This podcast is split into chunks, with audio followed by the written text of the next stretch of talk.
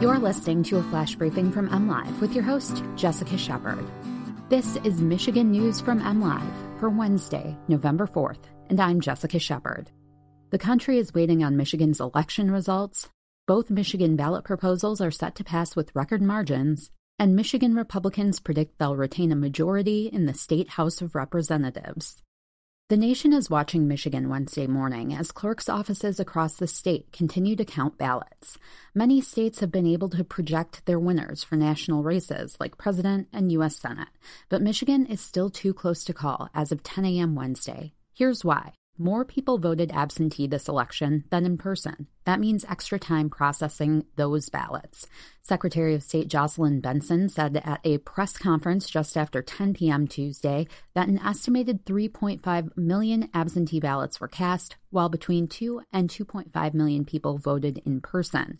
As of 7:45 a.m. on Wednesday, Benson said on CNN that Michigan's largest cities, Detroit, Flint, Grand Rapids, Warren, Sterling Heights, all those are still being counted, with hundreds of thousands of absentee ballots still outstanding standing in those large cities.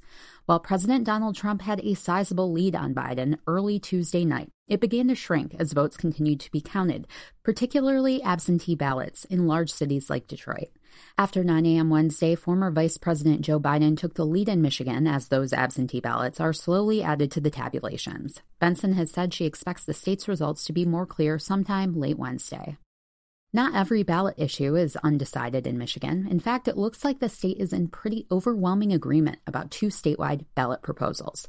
As of 10 a.m. Wednesday, Proposal 1 is on pace to pass 84% to 16%, while Proposal 2 is on pace to pass 89% to 11%, both of which would be the widest margins for any Michigan statewide ballot proposal in a general election this century. Proposal 1 allows money from oil and gas mining on state owned lands to continue to be used for land protection and the creation and maintenance of parks, nature areas, and public recreation facilities. The change would allow for more discretion for the Michigan Natural Resources Trust Fund, so long as at least 25% each is spent on land acquisition and park development, with the fund's board splitting the other 50% as it sees fit. It also limits the $500 million cap put on the fund in 2011 Proposal 2 is a state constitutional amendment that would require a search warrant for authorities to access a person's electronic data or electronic communications on devices like phones and computers.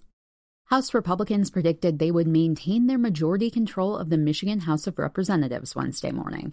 The House Republican Campaign Committee declared victory in the quest for majority control at 6 a.m. Wednesday, crediting the win to a robust statewide campaign, strong candidates, and the House's legislative track record. Several competitive state house districts had not yet been called by the Associated Press as of 10:30 a.m., and House Democrats have not yet conceded the majority. But with Republican candidates successfully flipping at least one vulnerable Democratic incumbent and performing well in other competitive races, the path to a Democratic majority appears slim. In a statement, House Democratic leader Christine Greig suggested all of Michigan's votes should be counted before jumping to conclusions.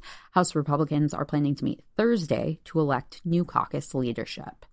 For complete election results and other Michigan news, visit mlive.com and make sure to follow us on Facebook and Twitter. Thanks for listening and have a great day.